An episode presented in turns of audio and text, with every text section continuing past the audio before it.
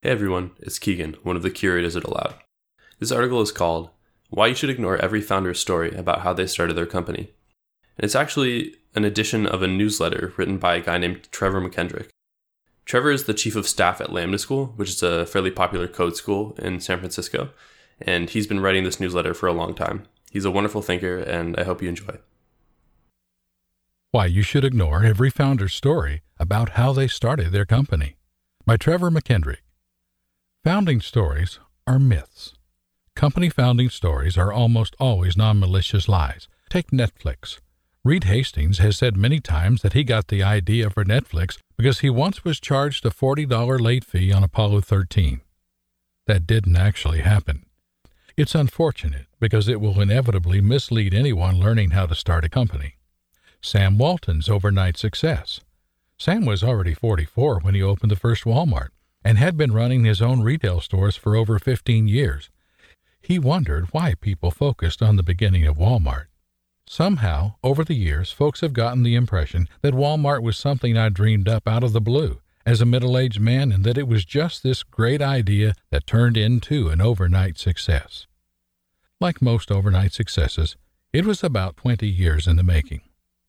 If you're trying to build your own thing and you want to learn from the founder of Walmart, Looking at the start of the company itself is stupid, because at that point he already had 15 years of experience. So, let's start with Sam's very first store. The biggest mistake of Sam's professional life. Sam started his retail career at 27, buying his first store, a Ben Franklin variety store franchise.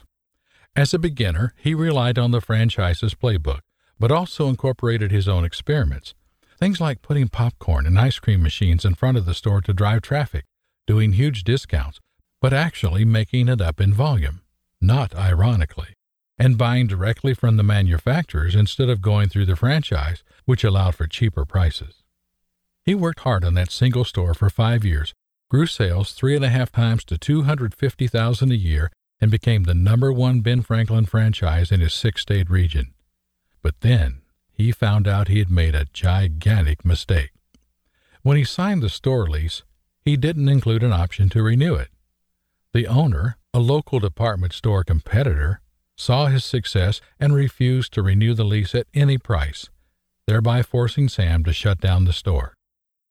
Imagine working on something for five years straight, becoming the best at it, and then having a single person end it all. Sam was devastated. It was the low point of my business life. I felt sick to my stomach. I couldn't believe it was happening to me. I had built the best variety store in the whole region and worked hard in the community, done everything right. Now I was being kicked out of town. It didn't seem fair. I blamed myself for ever getting suckered into such an awful lease, and I was furious at the landlord. He was mad, but he accepted responsibility. I've always thought of problems as challenges, and this one wasn't any different. I had to pick myself up and get on with it, do it all over again, only even better this time. If Facebook or Google change their algorithms, you at least get to keep your old customer base and your business assets. But with a retail store, you have none of that. And because of the structure of the town, they couldn't just open another store somewhere nearby. The Waltons literally had to pack up their family of six and go find a new town. If he had wanted to, Sam had plenty of reasons to sulk. They were starting all over in a smaller town, Bentonville, that also had its fair share of competition, three other variety stores. But Sam said it didn't matter much because I had big plans. Unsexy determination. Sam spent the next 12 years in what I call narrative limbo.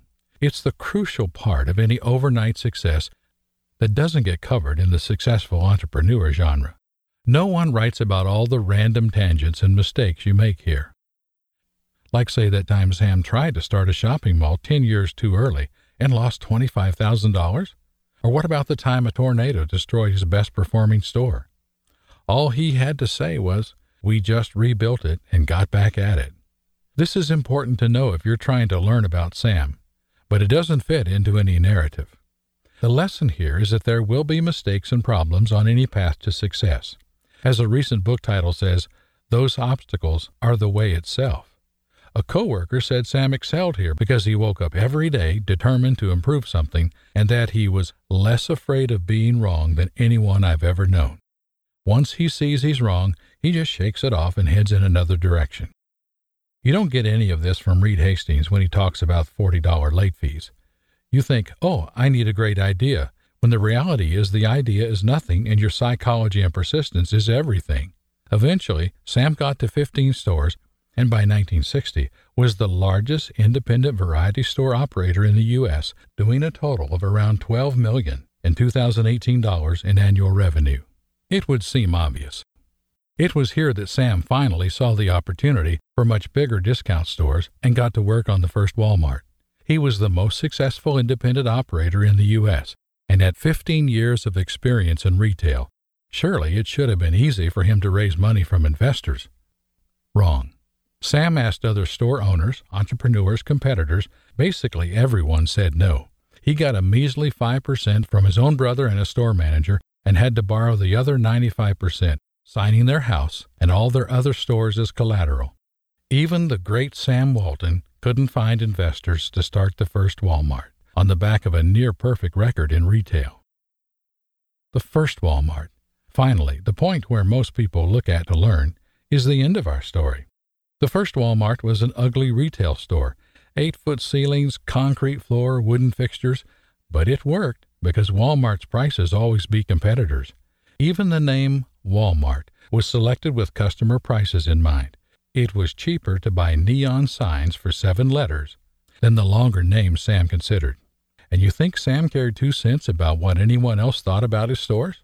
The New York Times doesn't mention Sam or Walmart until 1969 seven years after the first store opening, and he's just one random quote in the back of the paper. Even in the rural areas of the South, where such companies as Walmart stores have dominated towns of 4,000 to 25,000, the industry's big guns are moving in. Sam Walton, president of Walmart, who arrived at the Discounters Convention by flying his own plane here, cited such entrance into his trading area of Arkansas, Missouri, Oklahoma, and Kansas as S.S. Kresge's Kmart's, Gibson stores, and Arlan's department stores. We intend to compete strongly with them because we were here first and our load margin policy has proved to be successful, he said. And the Walmart 1970 IPO got a single mention on page 44 of the Times. If you want to learn from entrepreneurs, look at the start, not the finish. Hope you enjoyed this narration. As always, if there's a genre of content or a specific piece of writing you'd like to receive in a future issue, just shoot us an email. Look forward to seeing you again soon.